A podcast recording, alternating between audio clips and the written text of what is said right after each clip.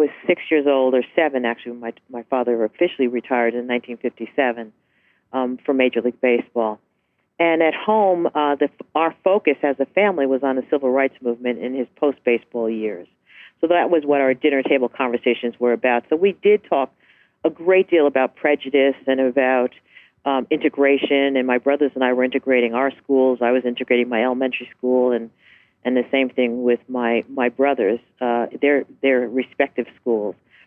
So that was what we talked about. Um, no, in no way did we believe that uh, my father's fame um, erased bigotry or prejudice. Welcome to Scholastic Reads, our podcast about books, authors, and the joy and power of reading. I'm your host, Suzanne McCabe, editor at large at Scholastic. Thank you for joining us.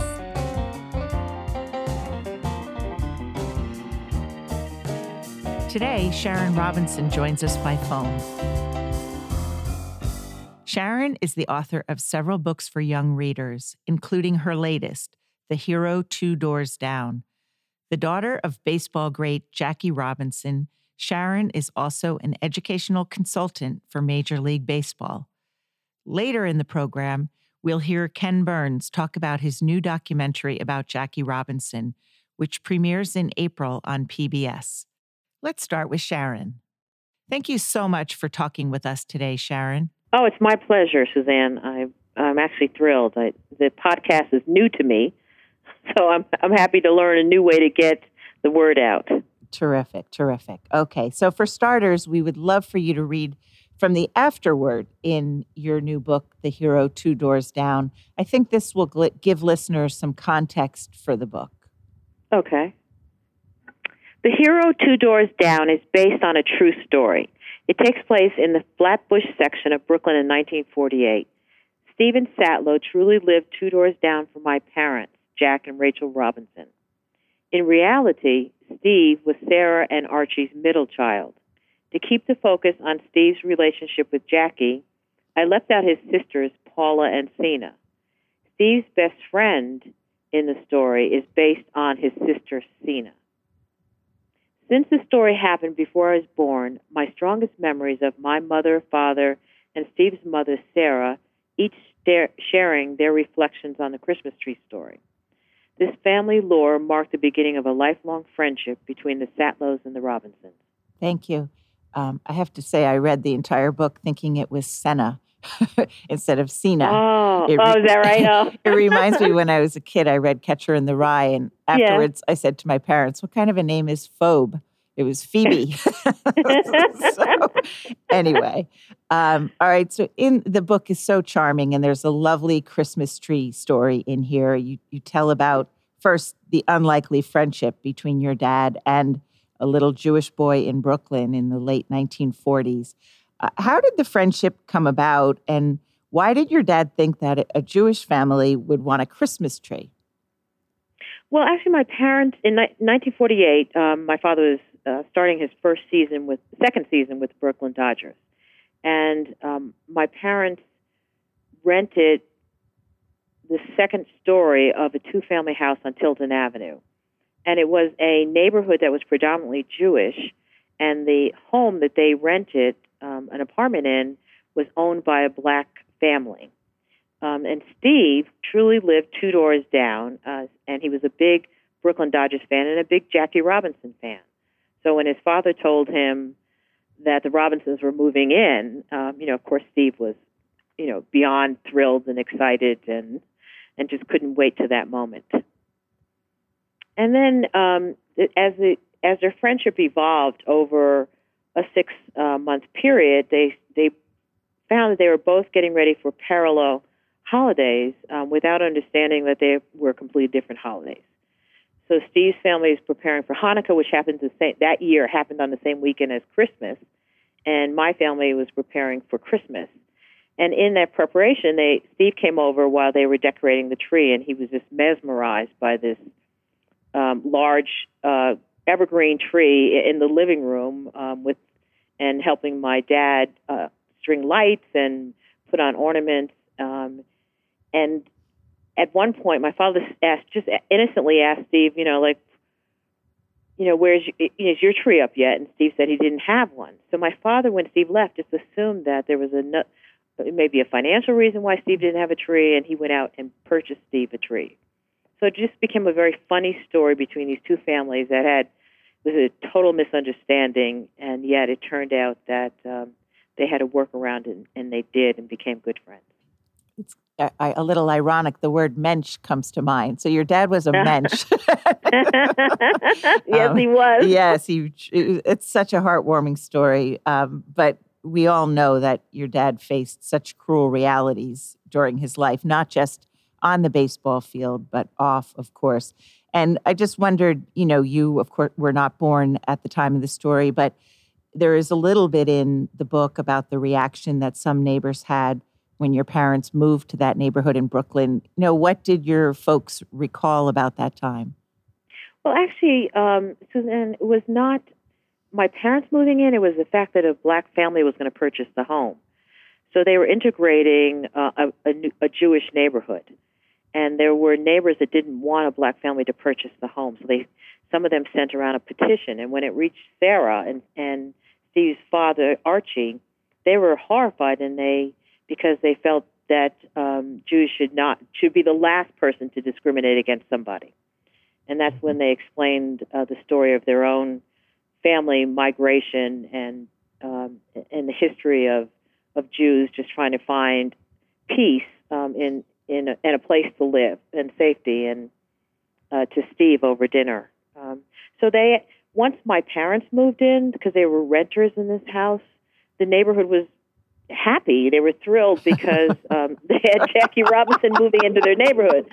So, oh my gosh, people are so fickle. so exactly. yeah. So, did your dad tell you stories about you know how he not only could would face bigotry, but also how people would respond to him in a positive way because of who he was and his heroism?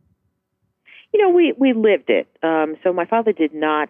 Um, we were we were really too young. I was six years old or seven actually when my my father officially retired in 1957 um, from Major League Baseball.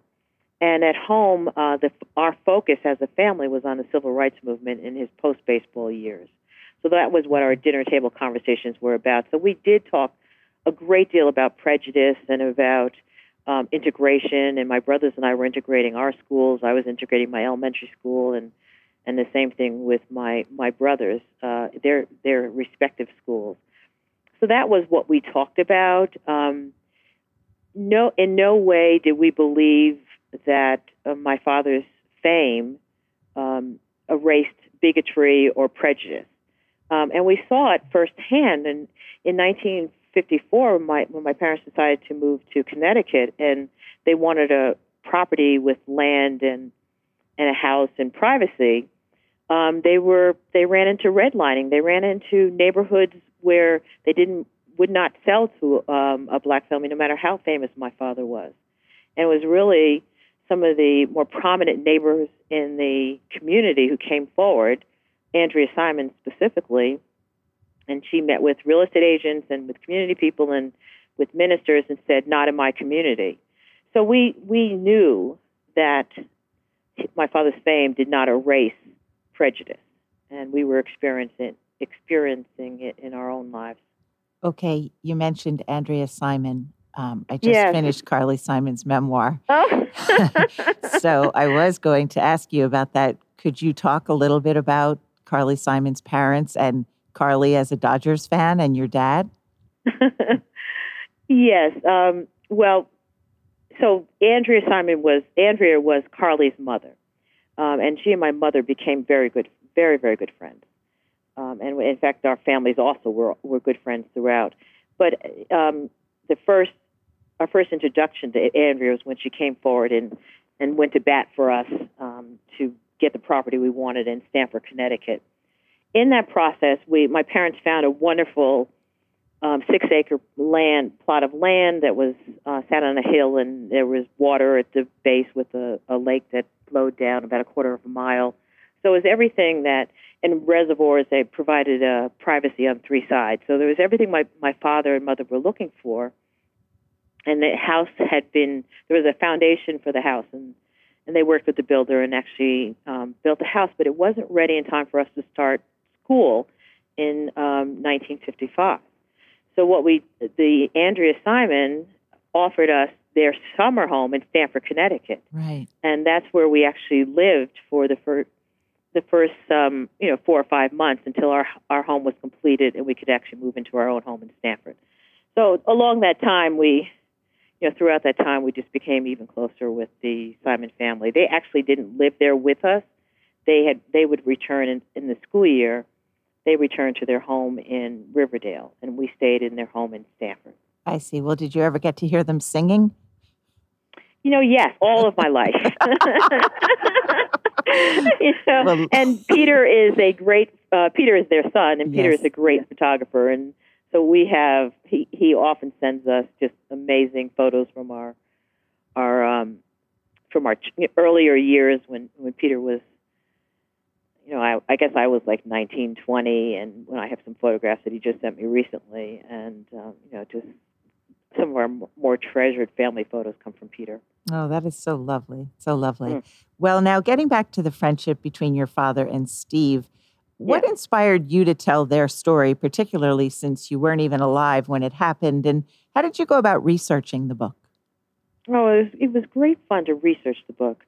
Um, you know, Steve's story has always been special to me, and I I saw it as Steve's story. I I first told it as a picture book story, and, and then I realized how many layers it had. And when we had an opportunity to do it in a more full way a chapter book, um, I just knew it had to be Steve's story. He's a great storyteller.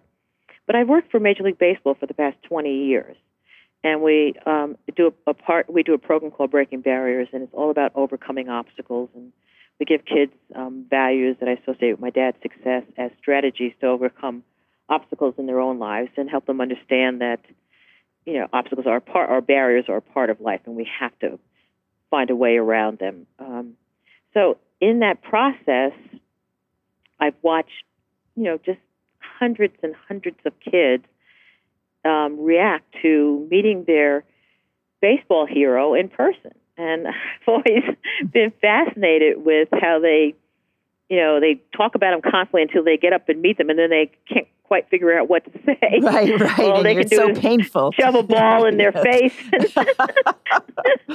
and they're staring up, and it's just such a so special. So it just made me want to share um, this story of Steve and my father because not only is, is it unusual to get to meet your hero, uh, your your star hero, but to actually live two doors down and and become friends with them is uh, even more special. And I I just felt that the the story, particularly during these these times, um, would have such meaning for kids. Absolutely. There's such a hunger for positive images in literature for all children. Could you talk a little bit about? I think many kids may not be familiar just with the heartbreaking history of Brooklyn and baseball, a little bit of the background there. Yeah, sure. Um, you know, New York's um, borough of Brooklyn um, has had baseball dating back to the 1840, 1880s. Um, it, the name changed a few times, but the Brooklyn Dodgers were not just a baseball team. They were they were the whole identity of of the community. Um, and then uh, they they be, in uh, my father um, integrated integrated um, the Brooklyn Dodgers in 1947 and at that period, from 1947 to, 19, to the last season in Brooklyn, the Brooklyn Dodgers had seven pennants and one world championship for the entire all those years they had been in baseball. But the um, the community had a big struggle. They they needed the owners of the of the Brooklyn Dodgers needed a new stadium, and they wanted to build it um, in a place where actually now we we have the Brooklyn Nets, hmm. and they weren't able to get there their location, and they had to.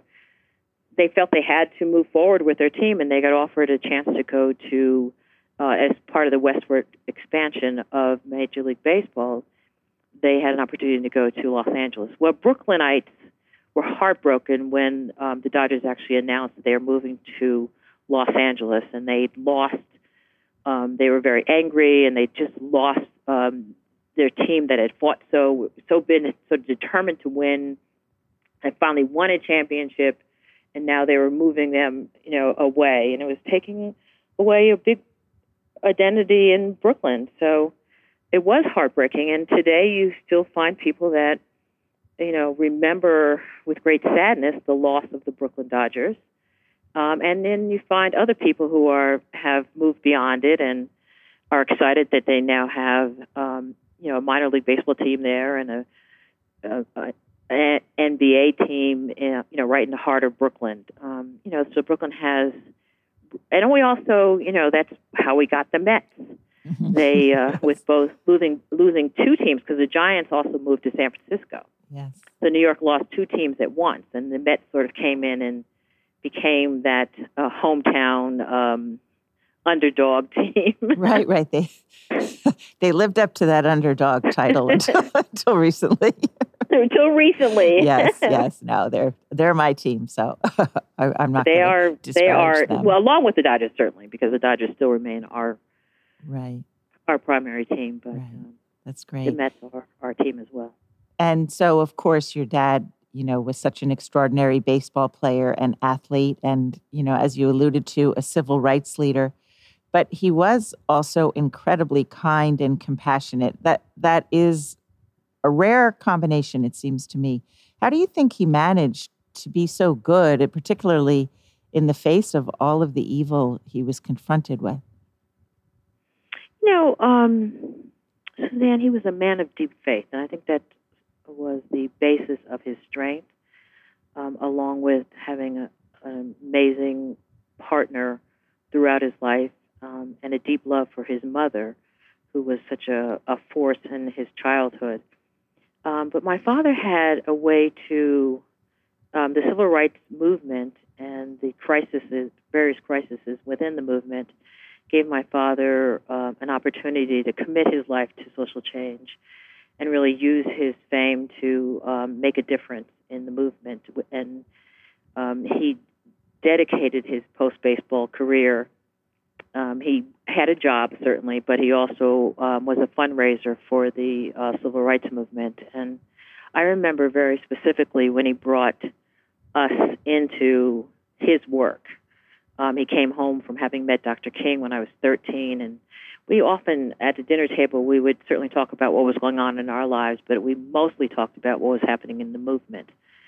And um, and my father was the one traveling south, and he came back and he said, you know, I'm I've been traveling south, and you guys have, are inter- integrating this, your schools in the north, and but I want to sort of bring the two together. And the way we're going to do it is um, we're going to start having a family mission, and our mission is social change. And we will, um, you know, go on some marches together. We will also do some fundraising here at, at our home. And we started doing a series of jazz concerts and to raise money. And our very first one, um, part of the money went to Dr. Uh, Martin Luther King, and he literally came to our house. And it was just shortly after we'd seen him at the March on Washington and had been so inspired by his message. Um, so when he was coming to our house that day, just brought our our own personal involvement in the movement to a, a new level. And my brothers and I, I mean, we were young, but we were, you know, we found a role. We we sold sodas and we um, hot dogs, and uh, you know, to raise money um, for. And, and actually, we raised money for um, bail money because the activists would be um, jailed, and they would they didn't have money to get out of jail, bond money to get out of jail. So that was our mission and it it just set up a lifelong um, effort, and I think that that um, was critical to my father's, um, you know, finding a role for himself within the movement. Now, that being said, um, his life was not without personal or or even professional struggle, and you know, his deepest struggle was where race race and race issues was at the heart of the struggle. Um, he also had a, a, a major struggle, which he ended up ultimately losing with diabetes and heart disease. Um, and also, he as he got you know older, and yet as I look back now, my father died when he was 53, so he wasn't that old. Um, he became in conflict with many of the young activists, and and um, they had a sort of a public disagreement at times, and it was really painful to be a part of in our home because you know we knew that he was under tremendous stress around his health, and then tremendous stress around where was the what was the right direction for the movement, and he really felt it had to go towards economic development, and that's the avenue he chose. But at the time, there were just so many avenues out there, and and so many struggles that you know finding your voice was a difficult thing, and and for him to have trouble finding his voice after him having such a strong voice um, was was very difficult. Right. Well, I had been thinking about you and your siblings, like how you could possibly make sense of why you had to have this mission in the first place and what it was like to be excluded. And I would imagine your dad as a child, the same thing. Those are such tough, tough issues. Nobody can come to terms with them, really. So that must have well, played you know, a huge role. It did, Suzanne, except we were, you know, at that time, I think we had one black and white television in the house, and it was in the room we called the library because that's where we kept all of our books. Today, people would call it their family room. You know? um, but we would watch the. We'd come home from school and have dinner, and then we would watch the news together. So we were watching the struggle of, of kids our age as they were mm-hmm. integrating schools in the South. And where we were integrating our schools in the North, it was a very different um, dynamic mm-hmm. and less threatening. Um, it, it certainly was affecting our self esteem and and making us uh, question ourselves. Um, but um, when my father brought us into the movement by by saying, you know, we we can do things right here in our own home to raise money and, and help the movement, it made us feel more a part of a larger mission, and that was really important because other before that we were sort of isolated in our own efforts to um, create change in, in, in a society that um, you know had racial uh, segregation. So, right. um, I don't. It was actually very helpful to me. I, I was very um, motivated by the Little Rock Nine, and then yes. I remember having dinner, and the and the kids, the Little Rock Nine students, called my father for inspiration. Oh. And he came back to the table, and I just and he was so he was so moved by the fact they called him. He was like, I think these kids are so courageous, and yet they were calling me and um, for inspiration. And I was just in awe. yeah. One that they had actually called on the telephone, you know, that's remarkable. And he'd spoken to them, and oh, then was going down there, and um, and so it made me both admire my father more, and also um, made me feel very proud that we as a family, you know, had really did have a role.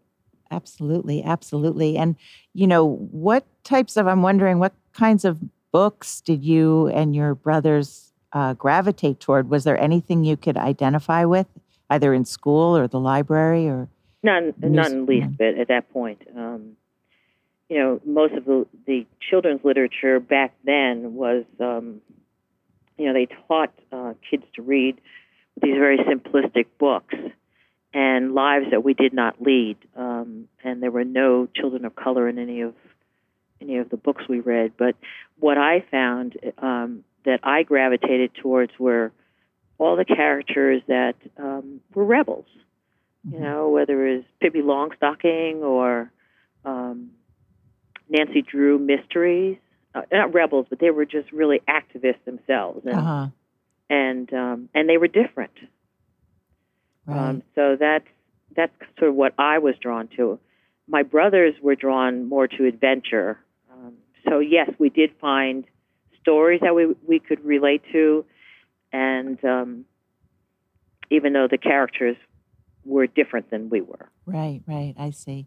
Um, and I'd like to ask about your mother. Um, it seems to me that she plays a towering role in American history even if behind the scenes. And I just wondered, you know, what kind of stories or inspiration I'm sure she has provided so much for you over the years, but just a little bit about her so we could get to know her some, you know, um, we can help our listeners get to know her. Know, my mother um, is an extraordinary woman and, and always was. Um, when I was younger, I um, admired her, um, and my admiration was almost like I had her on a pedestal. Uh, my mother would not come out of the her bedroom without a beautiful robe on. Mm-hmm. You know, so even it was early morning breakfast, you know, she always looked. My mother always looked gorgeous, um, and yet she was very earthy. Um, she brought um, the arts into our home. Um, it was from my mother I learned to love music and books and and art and all types of music. Um, on our jazz Sundays when we'd have the jazz concert, she'd wake us all up with Aretha Franklin and um, Mahalia Jackson. You know, so oh, we had gospel in our home as well. Um, but my mother, I think the, the my mother's greatest strength is her strength, and and her um, she's very smart and reads constantly and reads the newspaper even today she's 93 93 and a half wow. but she won't miss a day of the new york times uh-huh. so we have um, she's been you know my father died when i was 22 so she's been absolutely critical in my adult development mm-hmm. and um, we've been a partner in parenting i i was a single parent and you know my more so than my child's father, um, who lived in California and I lived in Connecticut um, or New York or wherever I lived. We we weren't in the same town um, very much after after our son was born. So my mother was often the other partner I would go to um, for support around my son. Mm-hmm. Um, so she's she's everything to us, and that was true with my father. I used to always think when I was younger, like you know, Dad has to go be die before her. If anybody dies first because he can't manage without her. he was absolutely uh, uh-huh. dependent on her and totally devoted. Um, he and I, our big father daughter activity would be to go into New York, and my father had access to the um, wholesale houses. And with wholesale houses, you bought in bulk and you were invited in, and it was a private experience. And the the owners of these um, sto- these stores or, or lines of clothing, you know, would invite my father in and then want to talk about baseball or politics. And two of the houses that we he was very close to was one was Mr. Love, who was uh, who designed little girls' dresses, and he brought color into to little girls' dresses and so my father would take me there and I would it was like being in a fantasy land. I'd be able to pick out, you know, from these gorgeous dresses that were coming out with their spring line or whatever. And the same thing was true with my mother. Would take me over to the lingerie shop and I'd help him pick out, you know, six or a dozen, lawn, you know, pieces of beautiful lingerie for my mother. So I always had this sort of, um, you know, I didn't understand their love story uh-huh. as a uh-huh. child because we never do understand our parents' love story. Um, right. I understand it better now as an adult, certainly. Right but um, I did understand that he was very devoted to her. It's very cool. He had a very strong mother, very strong wife, and a very strong daughter. Thank you. that's, that's terrific. And and how are you carrying on your father's and your mother's legacy with your own writing and mentoring and other um, activities? Well, I've been um, really blessed, Suzanne, um, because where I do, I have learned from them and and uh, followed in their footsteps in many ways. I've done it on my own terms. So my mother was a nurse, but she was a psychiatric nurse, and um, I became a nurse. Um, we both were influenced by her mother um, to become nurses and, and love our profession.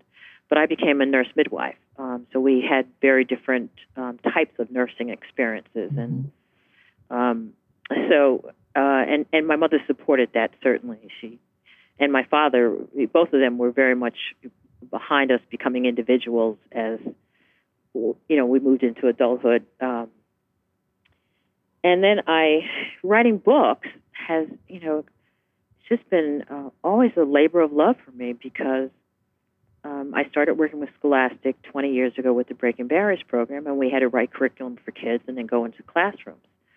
So I was spending a lot of time with kids in classrooms, and I had taught at the university level, on the graduate school level. So this um, work I did with Major League Baseball and Scholastic was my chance to be around young kids in the classroom. And I absolutely loved it. I loved breaking complex um, material down so the kids would understand it, could get grasp it, and, and bring it into their lives and into their heart, and help them develop their voice.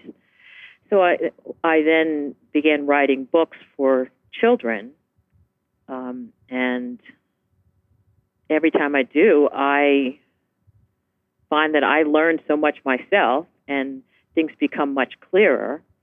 Um, again, very complex material. So, mm-hmm. like in, just to give you an example, you know, when I was working on the Hero Two, two Doors Down, there was a great deal of research because I, when I approached it, it was like, oh, 1948. Well, what happened in 1948? You know, it was post-war, and um, you know, it was my father's second year, and he didn't even perform well in the first half of that of 1948 season, and the Dodgers ended up in third place that year. So, you know, I had to explore and find out, you know, again the layers and and what was underneath it. And um, at each step, I was amazed at how important 1948 was and how important it was for women's development.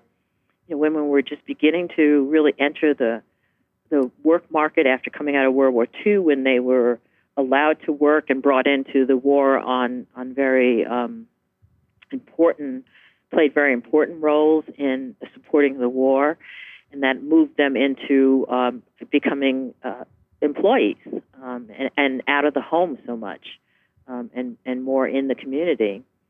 Um, and it, you know, on, on every level, you saw these changes happening in America as we were becoming a more more mature society, and and then just the fact of of the integration and, and the pressures to continue to integrate after um, baseball had integrated, you know, from the Truman integrating the armed forces and you know, pressure on schools to um, integrate and and um, so it was just my research was so fascinating yeah. to me um, that uh, you know I just again it made me love history even more and love helping kids understand how important it is to find your passion and, and work towards it and be very determined with your goals and um, and that history does repeat itself and we are mm-hmm. seeing that right now Absolutely. where where in 1948 I talk about these issues um, my father not understanding the culture and and the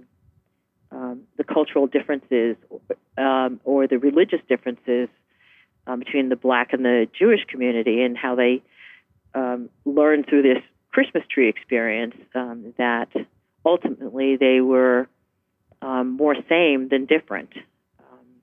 Yes. And they had uh, both had deep faith, and their faith just sprung from, from different paths, but um, they learned to get beyond that. And that's really what I want kids to understand, and that's yeah. what I try to do in, in my work. That's, that's fantastic. Um, and just uh, as we wrap up, I'd love to ask at Scholastic, as you know, we saw a preview of Ken Burns's upcoming film about your father, Jackie Robinson. Mm-hmm. And I wondered if you wanted to talk a little bit about that. Uh, you know, Ken Burns is an extraordinary documentarian, and, and we were, my mother had been after him for years to actually do a, a documentary on my father. And um, we were all interviewed by him, my my brother and I, my mother, and um, you see how he gets the material out of people because it's uh, such an amazing experience to be interviewed by by Ken Burns. So when uh, Mom and I saw the documentary just before we showed it at Scholastic, actually, uh, we saw all four hours of it, and it was um, quite an emotional experience, um, and uh, very powerful, um, and there were myths that were, you know, he he um, proved uh, that were actually myths and not not based on reality, that people will find um, surprising or shocking or or um, and then then he helps to explain why that why that myth was created and why he, believes you know that anyway, so it's just it's just amazing to see it all come together. Um, the baseball career, uh, there are new things that you'll learn from the baseball career, and certainly most people don't understand my father's post baseball life. Mm-hmm. And that's going to be the most uh, interesting, I think, um, because it's something that people don't know about. They don't know about his involvement in the civil rights movement. They don't know about his work with unions um, or his struggles with diabetes and heart disease, and um, or his, you know, the, some of the painful personal family moments um, all come out in this when you're watching an entire life. So for us, by the end, we were, I was crying. Yeah. And mom was just, you know, sort of stunned. Um, and it's, it's a lot to take in, but it is, you know, beautifully done and very, very thorough. So I think it's going to be a great piece. Yeah, we're looking to forward to it. See. Okay. Well, thank you so very much, Sharon. It was such a pleasure to talk with you, and we wish you all the best with this book. And thank, take good care. You. Yes, you as well. Okay. Now, let's play a few clips of Ken Burns discussing Jackie Robinson, the man, and the new documentary about him. These clips were recorded in October when Ken came to Scholastic to give us a preview of his new film we, we made a, um, a very long uh, nine part, nine inning, uh, 18 and a half hour history of baseball in which uh, the central sort of moral uh, narrative thread, the, sort of the, the, heart of the film was the story of Jackie Robinson, the Negro Leagues that preceded him, the separate but athletically equal uh, Negro Leagues. And in the course of doing that film, I'd interviewed uh, Rachel, uh, obviously, Jackie's widow, about his life and the meaning and the significance. And it was the, the climax of the film, of the whole series, was his arrival. And, and in the last episode, he passes away. And it was very moving and powerful. But after that film, Rachel and I would have conversations in which she said, you know, there should be a standalone documentary. Mm-hmm. I said, of course there should be. Yeah. And she stepped up the pressure. Um, over the years to, to do this, and I am extremely busy. I'm working on 10 films at once right now. And so it was. Okay, just I mean, a little overachiever. I, oh, you have no idea. It's, it's pathetically sick. But um, she said to me, I really want you to do this film. And I said, I really want to do it. But I'm so busy that I don't even see a crack in the schedule for five years where I could even begin it. And we like to incubate these things. And she said, I'll wait. Just remember, April 15th, 1947, there are no integrated barracks in the military. There's not a single lunch counter uh, that has been integrated, except the ones that Jackie did in Pasadena as a little boy. No one's moved to the back of the bus in Montgomery, Alexander, except Jackie, who did it 11 years before Rosa Parks at a military base during World War II in Texas. Um, Martin Luther King is just a junior at high in, in, in college at Morehouse College in Atlanta who's looking on this. Malcolm X is in prison. Right. Malcolm Little is in prison. Nothing's happened. And Jackie is the first one since the 13th and 14th Amendment. That then, under, you understand the significance. It isn't just integrating baseball, it's, it's pointing us in the direction that we want to go. And that requires, I think, a little bit more diligent study. This, this film is about courage, and it's a courage on lots of levels. Obviously, there's a physical dimension to that courage that we normally think people who go into battle. And, and what he did in the baseball diamond is, is akin to that kind of war. Mm-hmm. Um, but there is a kind of moral and ethical and personal uh, courage that he displays. And even he's fallible like the rest of us. And even when mistakes are made, you see a kind of brutal honesty at, at one point in his life, and I won't give it away, where just the most unspeakable tragedy occurs. The media in an interview are trying to let him off the hook and he won't let himself off the hook. And he is withering in the self criticism that is so poignant and so authentic that you just, I mean, there are many things that I feel blessed that I'm an American. You know, the, this beautiful continent, the protection that the oceans more or less provide for us. Um, the people that we have produced. You know, I like living in a country that produced Sidney Bechet and Louis Armstrong, you know, yeah. but I really love living in a country that has an example of Jackie Robinson. I want to thank Sharon and Ken so much for sharing their insights into one of America's greatest icons. And thank you for joining us and for sharing in our mission at Scholastic. where we believe that the right book in a child's hands can open a world of possible.